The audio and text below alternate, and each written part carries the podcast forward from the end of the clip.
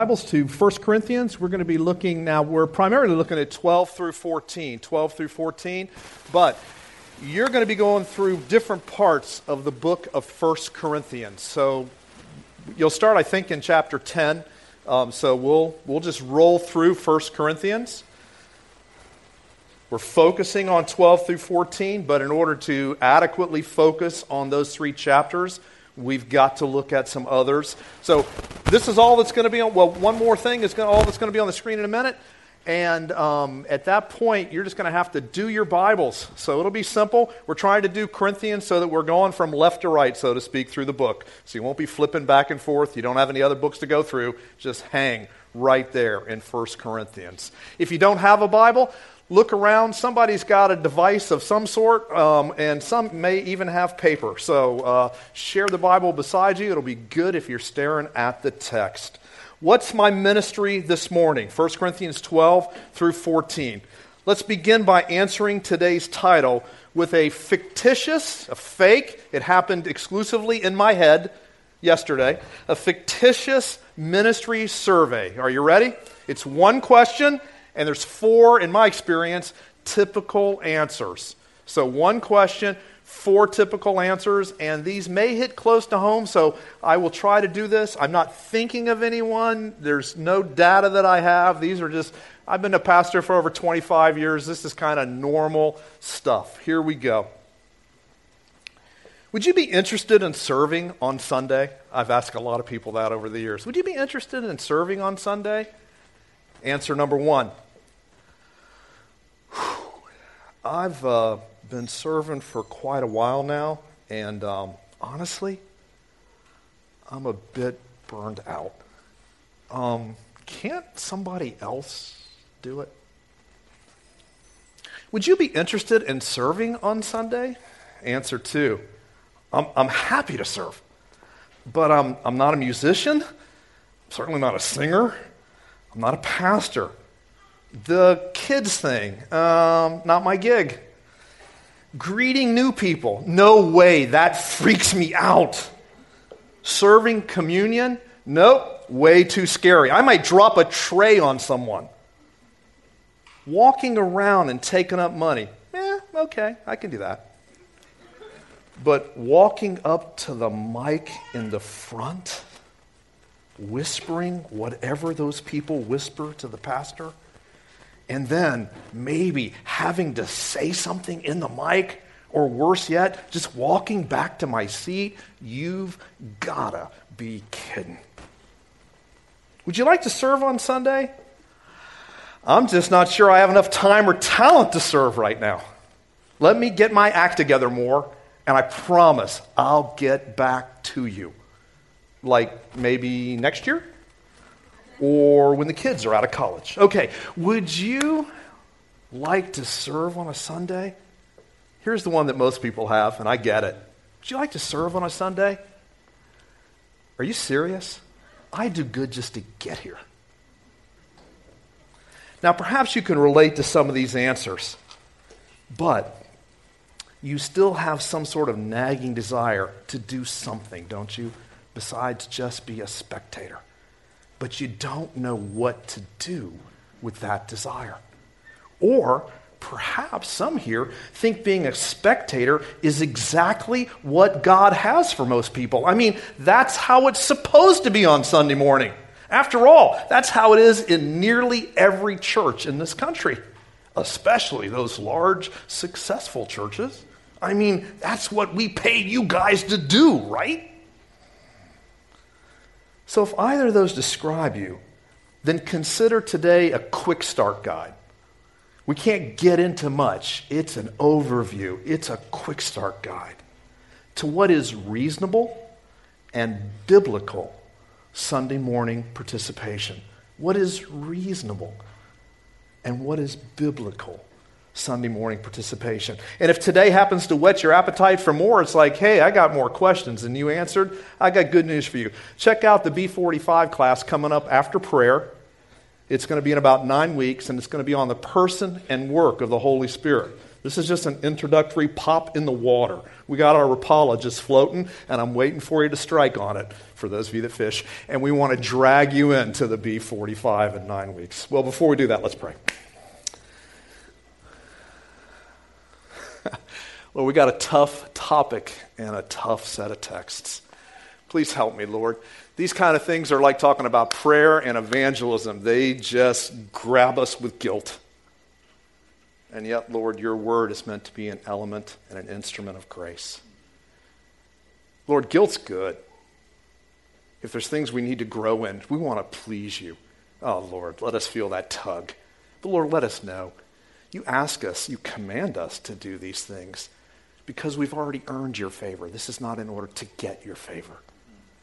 Right standing with God comes through faith, not through works. So help us, we pray. In Jesus' name. Amen. Well, remember last week we asked the question. This is part two of a two part series. We asked the question last week What's my ministry? And if I could sum up the entire 40, 45 minutes of preaching, I could sum it up with a single statement What's my ministry? Glorify God by making disciples. Glorify God by making disciples at great personal sacrifice. Ouch. But that's our ministry. That's my ministry, not because I'm a pastor, it's because I'm a Christian. My ministry is to glorify God by making disciples a great personal sacrifice. Now, today we're asking, what's my ministry? Whoop, Back up one. What's my ministry this morning? What's my ministry this morning? And we're going to examine, now you can pop it up, David. Good job, man. Thanks. We're going to examine three persons, they're not mythical, three persons that we minister to. Now, if you notice, it's persons. Persons, not places. Though we do it at this location, it's not about a place. It's persons, not job descriptions, and job descriptions for our personal enrichment and fulfillment. Although ministry can certainly do that. But it's also not folks or persons far away, though that's legitimate. We're not thinking about whoever's not here. It's not illegitimate, but that's not what today is about. Our ministry on Sunday morning is primarily, not exclusively, our ministry on Sunday morning is primarily about ministering to persons in this room. What's my ministry on Sunday morning? ministering to one divine and a lot of human persons in this room because he's here and we're here, and this is where we do ministry. So we got three topics. It's the only slide that's going up. Ministry to God, that's the divine person. Ministry to Palm Vista, everybody in this room that's normally here, and ministry to our guests, both unbelieving guests, non Christians, and believing guests, Christians. But wait, Jim, don't we come here to worship God? I mean, hello? Glad you asked. What exactly is worship? What is worship? Worship, okay, this part's going to be maybe for some, maybe not, but for a couple of us, maybe a little bit of a mind bender. Okay, this you, we got to get our graphs around this. Worship is not about a special day at a special place. When we say worship, we're not talking about a special day, a special activity at a special place. No, no. It's what we do every moment we're alive. Listen to God's word, Romans 12. Paul says, I appeal to you, therefore, brothers, by the mercies of God, here's worship, to present your bodies as a living sacrifice. 24 7, no days off holy and acceptable to God, which is your spiritual worship. If you're a Christian, you've been redeemed. You are now holy. You've been made holy. You are acceptable to God because of what Christ has done on the cross. And now you take not just your spirit, man, or your soul, no, every bit of you, your composite being, but your body, and you present it to God, and that's your service of worship. What do I do today? It's what you do every day. Worship is our life. It's like glorifying God, everything we do, every day, everywhere. Now let's open our Bibles to 1 Corinthians. But before you hit 12, go back to 6. Scroll back or flip back a few chapters. Now we're going to have to put our thinking caps on because this is a lot of data, okay? And it may mess. It may be some new concepts. It may mess with what you think Sunday morning is supposed to be about. I love it. Okay, you ready? 1 Corinthians 6, verse 19 and 20. I'm reading out of the ESV. Now remember, this is going to be this is recorded so you can listen to it again. Just like last week's family meeting at night was recorded, that's on the web. You can listen to that again. Our sermons are on the web. You can listen to those again. 619. Or do you not know that your body is a temple of the Holy Spirit within you, whom you have from God? You are not your own, for you were bought with a price. So glorify God in your body. Glorify God. There's that echo of Romans. Glorify God in your body. Scroll or flip forward to 1 Corinthians 10. 1 Corinthians 10. Last verse, verse 31. We looked at this last week. So, whether you eat or drink or whatever you do, welcome to worship do all, all to the glory of God. Great. That's big picture worship. Then what do we do about Sunday morning, quote unquote, worship service. That's legitimate title, not my favorite title, but, but it's okay. What do we do with a Sunday morning worship service? Well, we begin by gathering Christians together. Unbelievers, 1 Corinthians 14, are expected to be there. If we're doing our job, people who do not know Christ, who are not following Christ, who are just checking out something, they are to be here and we're to invite them. There's an expectation in the New Testament that when we have a public gathering of believers, that unbelievers will be present, but the gathering is of believers. So let's look at 1 Corinthians 11, just right here. Verse 17. I told you we're going to be moving forward, moving forward.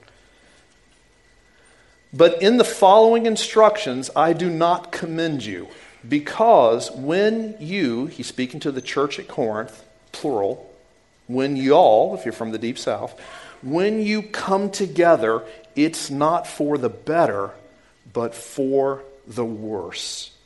For in the first place, when you come together as a church, pause, there's the coming together. Now, Paul's about to tell them some stuff, and we're going to look at that in a minute. But the, the thing here is, it's legitimate for us to come together. Why do we meet? Why is the Sabbath not on Saturday like it is for the Old Covenant? Because, the, because God led the church, the apostolic witness, to move it to Sunday. It's now New Covenant, New Day, the Lord's Day. It's the day He resurrected. Every Sunday, we're celebrating Easter in many. Do you realize that? That's what we mean on Sunday because that's when he resurrected. So we meet on Sunday for that reason. Now, we're allowed to come together as a church. We all agree there. From this point forward, it gets a little more complicated as what exactly we are supposed to do. That's why many very good churches, many good churches on Sunday do things differently. You ever notice that? You can go to a great church, loves Jesus, preaches the gospel. Their Sunday morning gathering looks different than here. Why? Because we have no detailed documentation of an entire first century Christian public meeting. We don't have a detailed documentation about what that looked like. And we have another dilemma. There's not always a clear way to use the Old Testament as our model. Let me just give you one example. Should you have a choir? Are choirs legit? It's a big question for some folks. Well, it's not the easiest answer. It would seem like no or yes, but see, what you're having to deal with is well, what do we do with choirs when we no longer have a temple in Jerusalem? Or a choir composed of Levitical priests singing the Psalms? Now, there's answers to that, but there's a little more scooch room there. And then here it gets more complicated. There's no simple one to one word. There's no word in Hebrew that means the same as the word in English, worship. It's a cornucopia of words that's translated by one. And the same in Greek. There's no single one for word correlation for the word worship. The New Testament nowhere provides us this snapshot of a single worship service. It doesn't. Closest we get is Romans 12 through 14, and it doesn't even say preaching. I mean, 1 Corinthians 12 through 14. But it does provide. It provides by commands, it provides by principles, and it provides by examples all the elements necessary to worship God together as a gathered church. Now, we don't have time to do more than just mention them, but here, I'll throw them all out. You ready to hear them? And, and I hope you feel most of them here. And by the way, Paul doesn't command, God doesn't command, nor in the New Testament is a command that they all occur at the same time, all in one place, every time. Singing, with or without instruments, corporate prayer, reading and preaching Scripture receiving financial gifts, exercising spiritual gifts, publicly confessing our faith, having baptism, having the Lord's Supper, greeting one another. Which in Latin culture is really sweet because you actually, if you're, if you're in the culture I just came from, greeting one another is biblically, so to speak. And again, it just means like with a hearty handshake or something. It's white people greet like this. Here you just kiss everybody except I'm never kissing you, Sergio. So, okay. If we're looking at going Southern Baptist, you're going to have to get used to this other one, which, by the way, is in Scripture, saying Amen. We'll get to that later. Having a benediction, those are all elements of a Christian worship service. Now, I trust you notice that the only two on that list are spectator sports. There's only two listening to a sermon and receiving a benediction. Everything else is participation. And by the way, it could be argued that listening to a sermon is not intended to be a spectator sport, but it's an active event. Your heart and your mind and God. So, back to our title. What's ministry this morning? Ministry to God, point one. We gather this morning to worship and glorify God together. And we do that in reverential awe. Synonym, fear of the Lord. With gratitude. Why? For all that He's done for us in Christ. And then, given the fact that we're not going to hell and our sins are forgiven and we're going to heaven and we know Jesus and He lives with us, with great joy. Duh! And we do that in the various ways we've just mentioned, ones that the scriptures have laid out for us by command, principle, and example. But our texts today, 1 Corinthians, these texts, 12 through 14 in particular, are the most detailed treatment of what corporate worship looks like in a local church setting.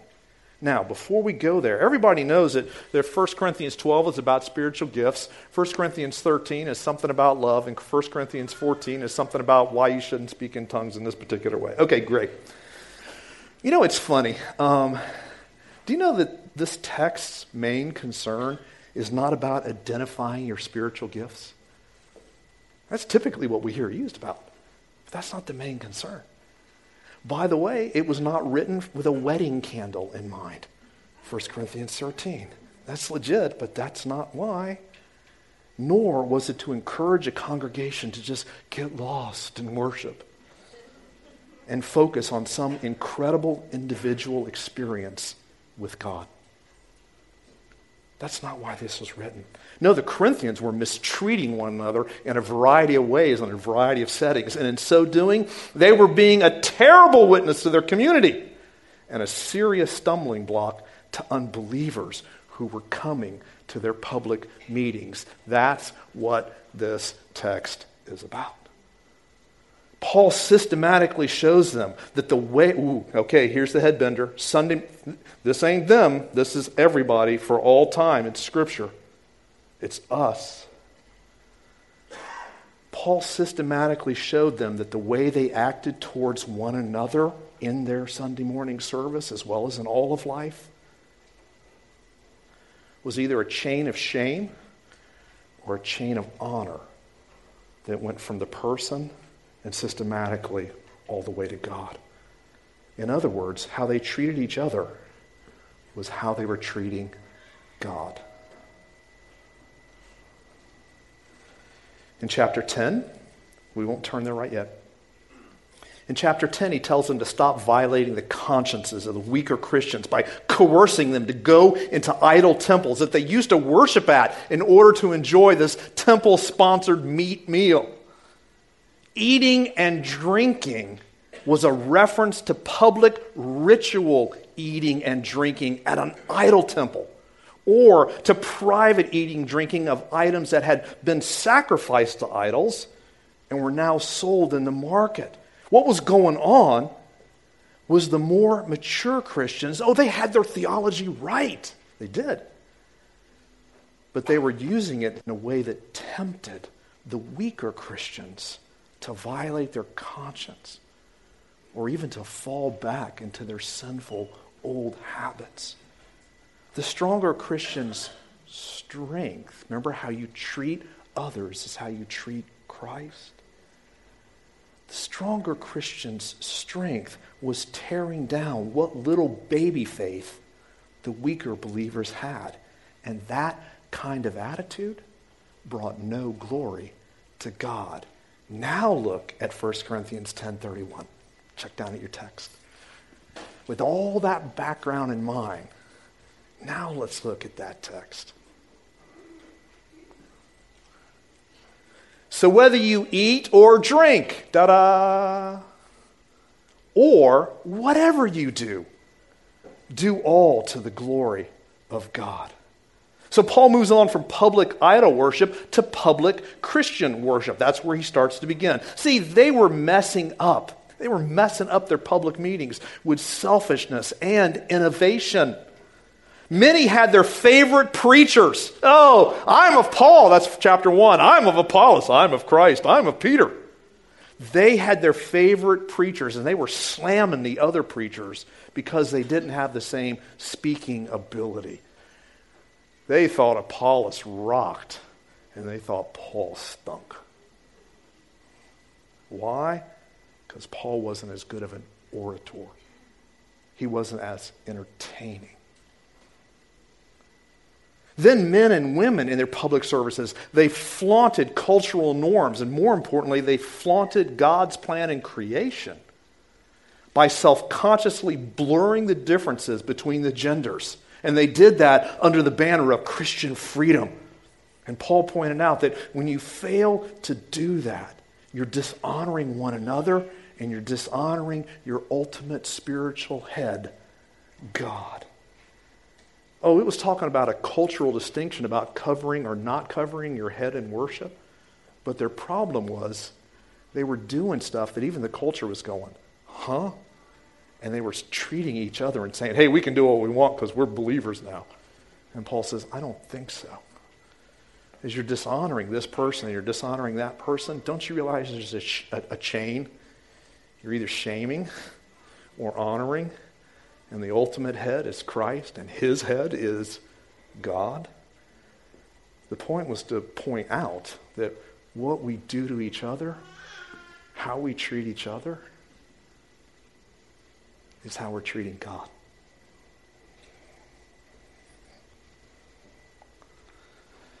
So Paul helped his friends glorify God and honor one another by insisting that they ditch this innovation stuff and they practice and maintain the God given gender distinctions during public worship.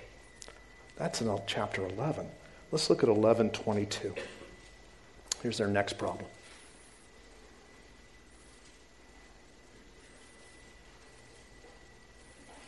Eleven twenty-two. What? Do you not have houses to eat and drink in? Talking about communion. Or do you despise the church of God and humiliate those who have nothing? What shall I say to you? Shall I commend you in this? No, I will not. Instead of remembering and recognizing the nature of the Lord's Supper, God's gracious redemption and his adoption, their version of the Lord's Supper highlighted wealth and power. It drew social and economic lines that should not ever, anywhere, particularly on Sunday morning, exist among Christians. The slaves would have to come in late whenever they finally got done with what they had to do. And the rich people were eating and drinking, and some of them were getting drunk on that Welch's grape juice, and they were just having a rough time. And they would have a big meal. And then the other people would come in and kind of get secondary. And Paul said, That's not the Lord's Supper. Dishonoring one another, treating one another like that. and here's what's scary Think of this next time you walk through those doors. Those who were disregarding and dishonoring other believers risked being punished by God. He said that's why many are sick and some have died. See, behavior which humiliates and marginalizes members of the church can result in painful discipline he only disciplines those who are His. But it can result in discipline. And that's why Paul says, judge yourselves before you're judged. Don't, are, are, you, are you humiliating? Are you marginalizing anybody in this room? God takes his honor, that chain, very seriously. Remember, we learned last week, hallowed be thy name. What's the point, Jim? Well, how we act on Sunday towards one another reveals how we view God's purpose. How we act reveals how we, re- how we view God's plan. We may be ignorant of that. No problem. That's what this is about. How we act towards one another shows whether or not we submit to his rule and his reign, his commandments, his kingdoms. Thy kingdom come, thy will be done. Honor one another, don't marginalize, yada, yada, That's what your ministry to God looks like this morning. How we treat one another is how we treat God. We're his children. We're in union with Christ. Remember Acts 9 4, where Jesus said, Saul's going to persecute the church. He's heading to Damascus. And he says, Jesus says, Saul, Saul, why are you persecuting me? Saul became Paul and never forgot that dishonor one another, ignore one another, angry at one another, tear down one another with words and deeds. Careful ministry to God, ultimately. Or, how about some good news? Love one another, serve one another, build up one another with words and deeds. Your ministry to God. Let's not dishonor God by dishonoring one another. Instead, let's glorify Him together. It's not the only way we do that, but the way in 12 through 14 of 1 Corinthians we do that is by our point two ministry to Palm Vista. Why not just all of us come together and have some sort of an individual intellectual and mystical experience of God while we're all together in the same room? Let's just all put on our headphones and we're all together, we're the gathered church, but you listen to Piper, I'll listen to Sproul, you listen to MacArthur, whoever you like, and then you listen to some indie Christian rock kind of thing, and you listen to some kind of hymn thing, and you listen to the Westminster Brass, and we'll just all kind of like tune out, tune in, and, and we're all together. It's a church, right? Yeah. I mean, after all, as long as we're not doing harm to one another, what's the big deal about being alone together? Well, the big deal is summed up in a single word love. Now look at 1 Corinthians 14, verse 1.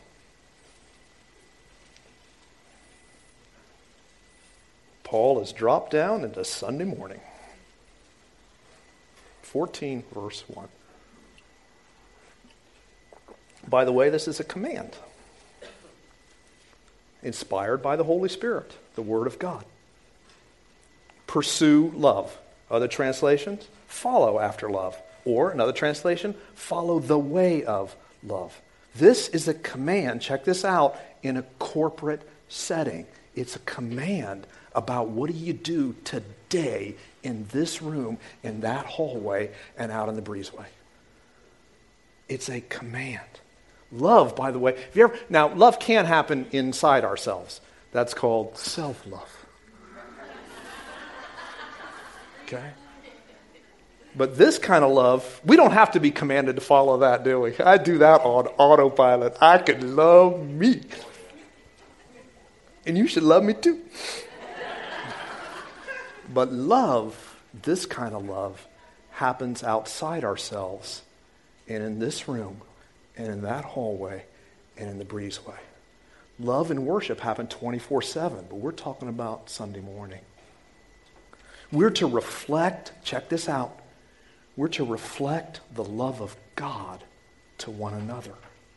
And the way that is done is through the word you see in your Bibles, edification, or another way it's put, building up one another. It's the what does that mean? I'll give you the opposite. It's easier to grasp. It's the opposite of self-love and tearing down one another. Look at verse 12 in chapter 14.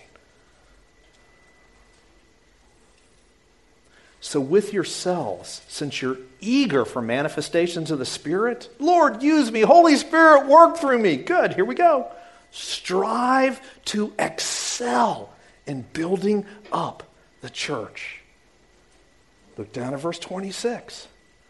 What then, brothers? When you come together, there's the church, the service right now here in this room. Each one has a hymn, a lesson, a revelation, a tongue, or an interpretation. Now, here's the point let all things be done for building up. Some translations would say edification. And edification is what occurs in corporate singing, corporate confession, public prayer, the ministry of the word, exercising spiritual gifts. Edification occurs because it reflects God's grace, it reflects God's love, it edifies, it builds up people, it instructs. Welcome to discipleship. It instructs and encourages them in the faith. It glorifies God to love, to edify, to build up in this room, in that hall, out in the breezeway, Sunday after Sunday after Sunday glorifies God and it makes disciples because God uses you and me to point others to God. God gives us abilities and gifts, but why does He do that? In order to serve and comfort and build up others, not ourselves.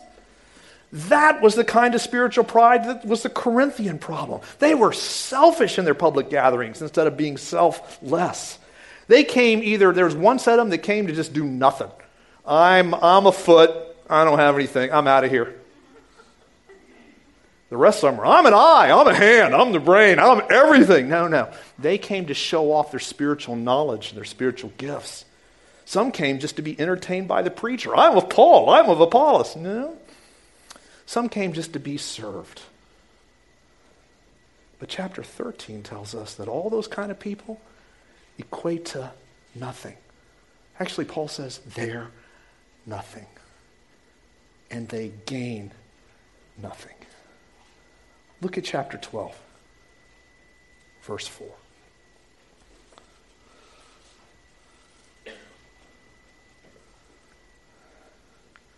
Now, there are varieties of gifts, but the same Spirit. There are varieties of service, but the same Lord. There are varieties of activities, but it is the same God who empowers them all in everyone. To each is given the manifestation of the Spirit for the common good. Christians receive gifts and ministry assignments to serve God, to bring Him glory by bringing to His gather. This is these verses are for gathered meetings, public meetings. They're for Sunday morning. By bringing to His gathered people His grace and love. We're to manifest His love. We're to manifest His goodness and His power in ways that produce tangible effects in people. They're to be built up. They're to benefit from the Holy Spirit's activity in and through us, his people. Look at chapter 14, verse 12. So, with yourselves, since you're eager for manifestations of the Spirit, oh, Holy Spirit, come do something. Right. Since you're eager for manifestations of the Spirit, strive to excel in building up the church. We must be careful not to overly compartmentalize and strictly categorize gifts and fruits and functions and ministries and offices. There are multiple words in addition to gift used in the original language of the New Testament. And the ones in 1 Corinthians, these gifts, it's not the gifts. No, it's simply examples and descriptions. Remember, Paul is correcting Corinthian craziness. He's addressing unbiblical cultural assumptions that have been absorbed into the church. This section is critical, yes, but it's critical for assessing our motives. It's not in order to discover our spiritual gifts. It's not primarily to discover our personal, specific, lifelong ministry assignment. It's not about finding my gift, it's about addressing my heart. It's about building others up. Sorry, I'm getting soft. I'll stop. 1 Corinthians 14 26. I've been asked to keep shouting, don't get soft, because you can't hear, so I'll just shout at you the whole time. What then? Okay, what then, brothers? And Gabby's ready to kill me because I'm not taking a breath, and she's trying to translate all this at this speed. What then, brothers? When you come together, each one, each one has a hymn, a lesson, a revelation, a tongue, or an interpretation. It, that's not the point. Here's the point let all things be done for building up. But check this out Paul allows for spontaneity. That's why we've got a ministry mic. But, it does, but he does not make it a requirement. Nor does he make spontaneity more spiritual than something planned. Check out his examples. Some are spontaneous, others can be planned ahead of time. But the thing that's certain, that's rock solid, everyone in some way is to, is to participate. They're to encourage one another to follow Jesus, to live a life that glorifies God. Last week, make disciples. Everyone is to remember what God has done for us in the gospel. We're all to stir each other up to love and good works. We're to encourage each other as we see that final day approaching. And how do we do that? The Great Commission, the Word of God. We're to call people and to remind people of His great love for His family. That's what ministry looks like. Sundays at Palm Vista. And last but not least, but it gets the shortest amount of time because it gets the shortest amount of time in the text. Our ministry to guests. It can be boiled down to two words. You ready? Don't distract. Look at 1 Corinthians 10 31.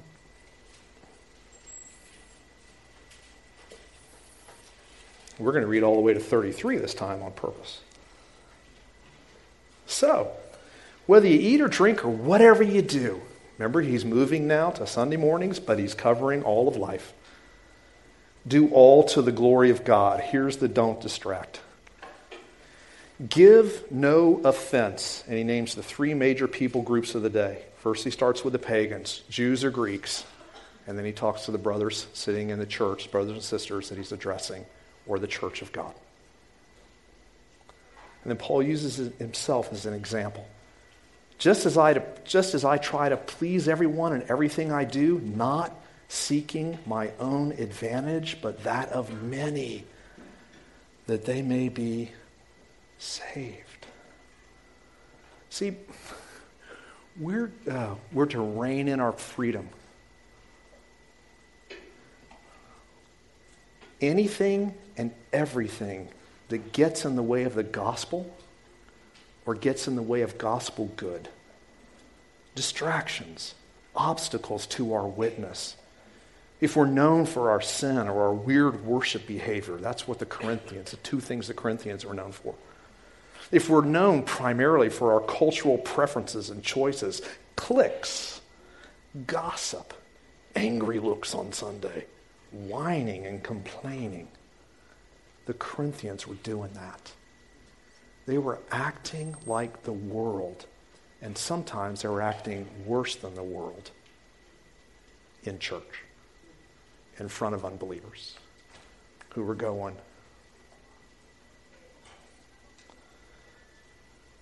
We need to honor God ourselves. And we need to honor God in front of our guests. We should not enter his presence in a trifling and flippant manner. Oh, a joyful, non library atmosphere with casual dress? Cool, let's keep it up. But let's not become a gathering that looks more like a concert or sporting event or a coffee shop. It's church. We have to be careful with social media, different distractions, just hanging out, casual coming and going, centered on ourselves or even our kids or our grandkids. God is present, and we have ministry to do. Oh, our meeting should be casual and family and friend oriented, but it should still look and feel different. Not necessarily outwardly, but coming from our hearts. Because God's present. We got stuff to do. What's my ministry? Oh, last week? Glorify God by making disciples a great personal sacrifice. What's my ministry this Sunday? Worship glorify and serve God by self consciously serving others.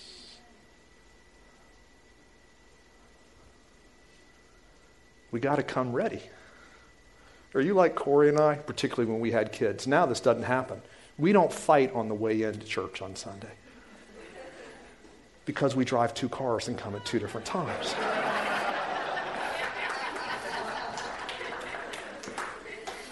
Don't you love the quick prayer of confession? I'm sorry, honey, I'm so sorry. The kids are going, Yeah, you should be. And then you walk in the door. Please uh, don't let us take communion, Lord. I'll drop dead, okay?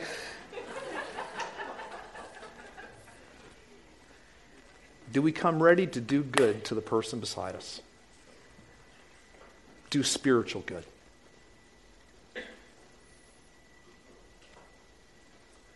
We glorify, worship, and serve God by self consciously serving others. Do spiritual good to the people in this room, in that hallway, in the breezeway.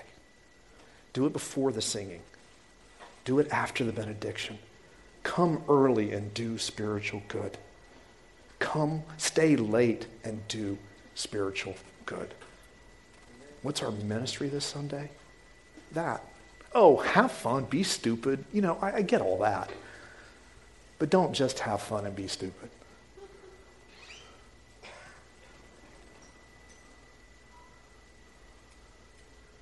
Make disciples. Glorify God. This isn't a concert. This isn't a coffee house. It's the gathering of God's church. Let's pray.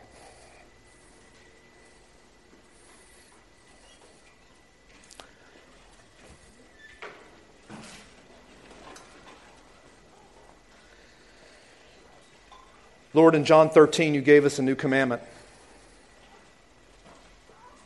that we were to love one another just as you loved us. And Lord, you said by us fulfilling that commandment, all people will know that we're your disciples. Lord, help us to do that. Lord, help us to worship in all of life. Lord, Help us here. Because, Lord, here is where you gather us together to prepare us to face life. Lord, we have private devotions, we have private experiences, and they're all good and necessary. But Lord, you've commanded us to gather. You've told us, don't neglect this. But when you're here, encourage one another. Because there's a day approaching, a day of judgment, when works done within the body will be judged. And they're judged for reward because we're believers. Lord, we're supposed to have a service in such a way, Acts 2, 1 Corinthians 14, where people in the room that are not Christians respond. Why are you praising God like that? They're convicted and they say, God is among you. And Lord, it appears from the book Gospel of John that a real way that occurs is by them seeing the difference. This isn't a concert, it's not a coffee house, it's church. Lord, help us. We're at different places. Lord, help us. Lord, let us not wait till the kids get grown and out of college. Let us not wait till we grow up. Let, Lord, whatever it looks like for us, how do we love people and point them to you? Because that's the most loving thing we can do. Let us honor you. In Jesus' name we pray.